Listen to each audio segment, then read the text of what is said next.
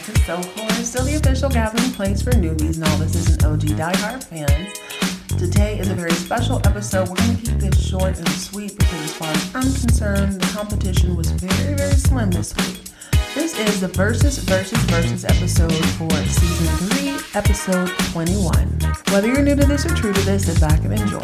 Kids don't need to go outside today. We're going to keep it short and sweet. Babe, I think they can manage to keep the questions at minimum for the next five to seven minutes.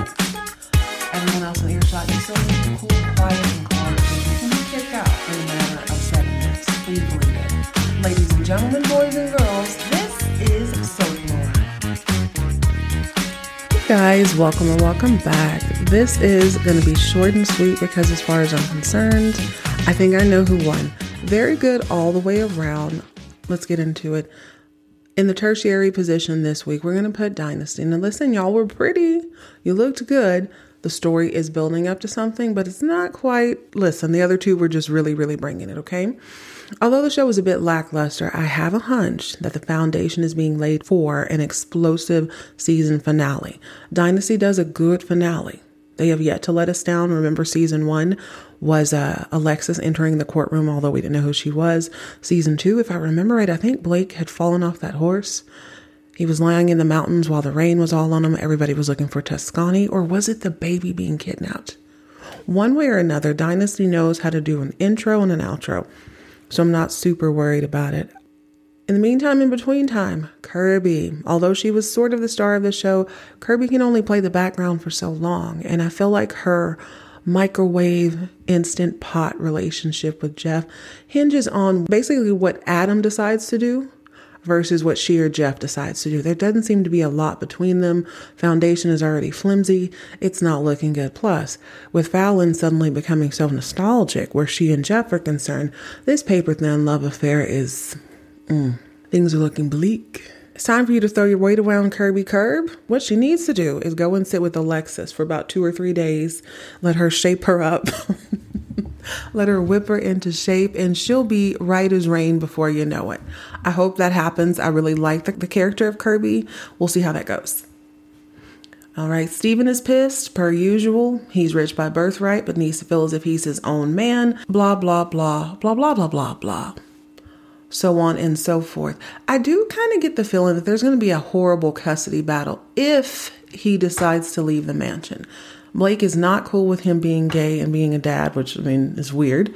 But this is 1980. I don't expect anything less, but I don't really think he's going to leave that house. Nobody seems to really leave or get too far away from it. Every time they do, Stephen, you know, Steven is accident prone. If he's not getting jumped, he's falling down something, he's in, in a coma, he's being blown to bits and pieces in the Indian Ocean.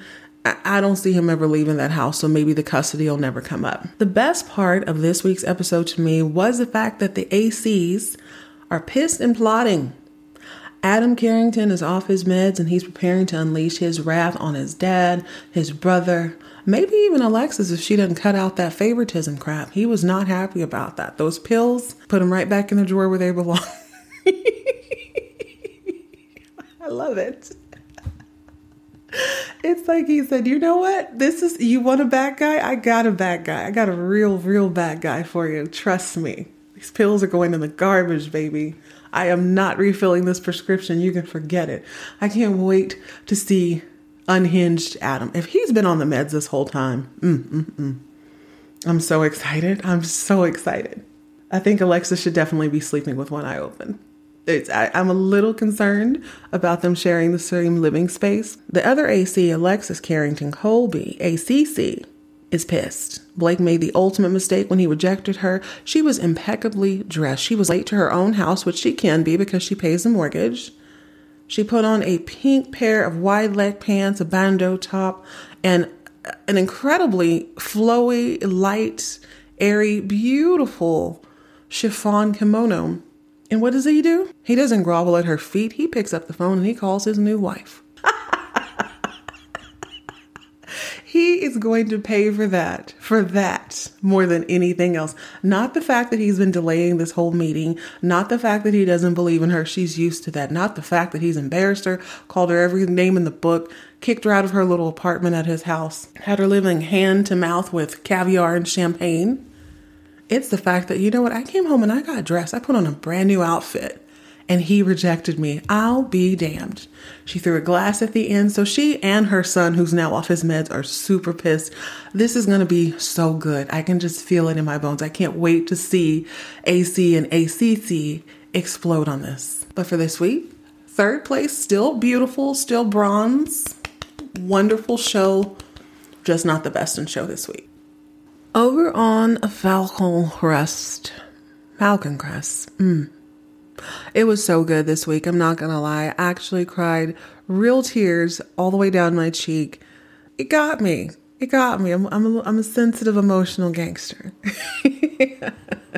so, Little Boy Blue was a wonderful episode, mostly because it really did dive deep into those hard decisions you have to make. Hard decisions that uh, are not always in your best interest namely Angela. Now, Angela has been, if, if there's ever a standard for a villain, it's her. She's been impeccable this entire time. But there's something about Melissa losing that baby last week. Her and Richard just kind of folded within themselves. It touched a tender part of them, and we're seeing them make decisions. Well, not so much Richard this episode, but we're seeing people think about other people first, even if it's not in their best interest. Now, Angela's whole thing is she wants a male heir. Lance is looking like he might be a dud. He might be in, he might be out. She's liable to piss him off between now and the time she dies, and who knows what he'll do. So she was looking at Joseph, even though Joseph's not her biological grandson, he's still related to her, but he's not, you know, he's not that close. She really had to think about the fact that Melissa was willing to give him up.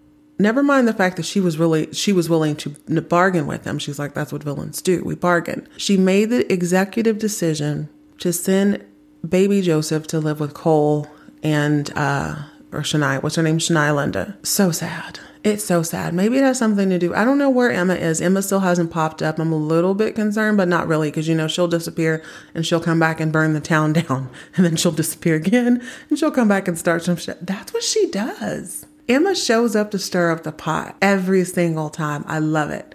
But Julia, Julia has got Angie in her feelings the the lost baby has got her in her feelings. So she made the executive decision but melissa this week was impeccable.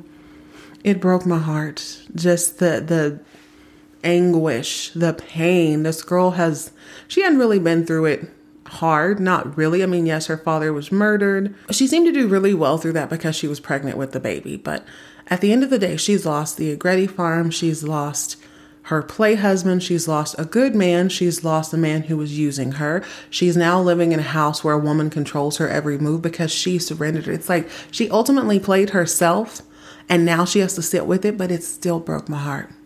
It was very sad. And that little kid is impeccable. I, I posted a comment on the Falcon Crest page about this particular episode, and someone else pointed out how good baby Joseph is. Baby Joseph is all of two years old. That kid.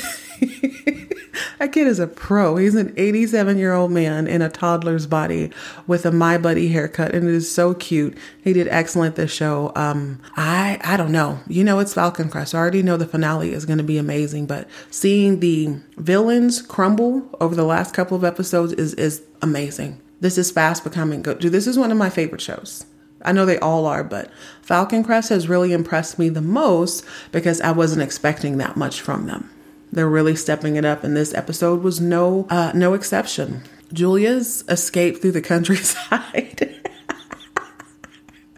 Her buying secondhand wigs, riding with Boss Hogg's nephew through the countryside, through speed traps or whatever, going to a, a boot scoot and boogie, finding a new man to beat the brakes. It, listen, this woman is wreaking havoc up and down the California coast. And thank God she is, because we already know that's gonna, she's becoming more and more unhinged. She really is crazy at this point. She really has lost her ever loving mind. So between Julia, between Angie, between Richard and the cartel, and between Melissa's new pain, dude. We just we have to just sit back and enjoy at this point. Excellent show. Little Boy Blue was fantastic. 10 out of 10. Divorce Ewing style. This episode was incredibly entertaining for all the right reasons. I went into detail on that episode as to what Sue Ellen's faux pas was. She gave up the ghost. She told the one person you're not supposed to tell your business. She told him her plans, and you know what? She told him not once but twice. He let it slide the first time, the second time, he flew into action. And I, I asked myself as I'm watching this, I'm like, now why on earth would she tell him this? She knows exactly who he is. Her whole plan is to expose the world, i.e., his parents first, then the world, to what kind of man he is. She's playing the part so that when the divorce proceedings begin, she's going to look like she is a, a fit mother. At the end of the day, that's the most important part. She needs to look like a fit mother. She's trying to put her past as far behind her as she could. And I thought about this. Now, everyone has seen Sue Ellen drink, or not be, not drink necessarily. She got drunk at the barbecue. She was kind of showing up drunk for a little bit, but if you separate those events, you can't really say that she's a drunk. Maybe she was going through something. You know what I'm saying? Maybe she was going through a rough time. She went through this little spell, but she seems to have pulled herself together. It's like she has enough good moments to make it seem to in my opinion, make it seem like those those drunken moments were just that. Just moments, not like an underlying issue. However, it is the only thing he could hold against her, and she got a little bit too cocky. And I thought, no, why would she do that? Well, she thought she had everything in the bag, quite literally, by hiring a PI. Only she hired the worst PI in all of Dallas, and he was quickly caught, bribed, and rewrote his whole story with the quickness. It was devastating. Devastated her entire case. Most humiliating.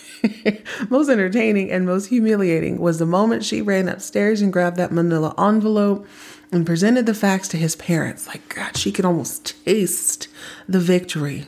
And there he is in the corner looking all wide eyed, like, don't you see? Oh, she's crazy.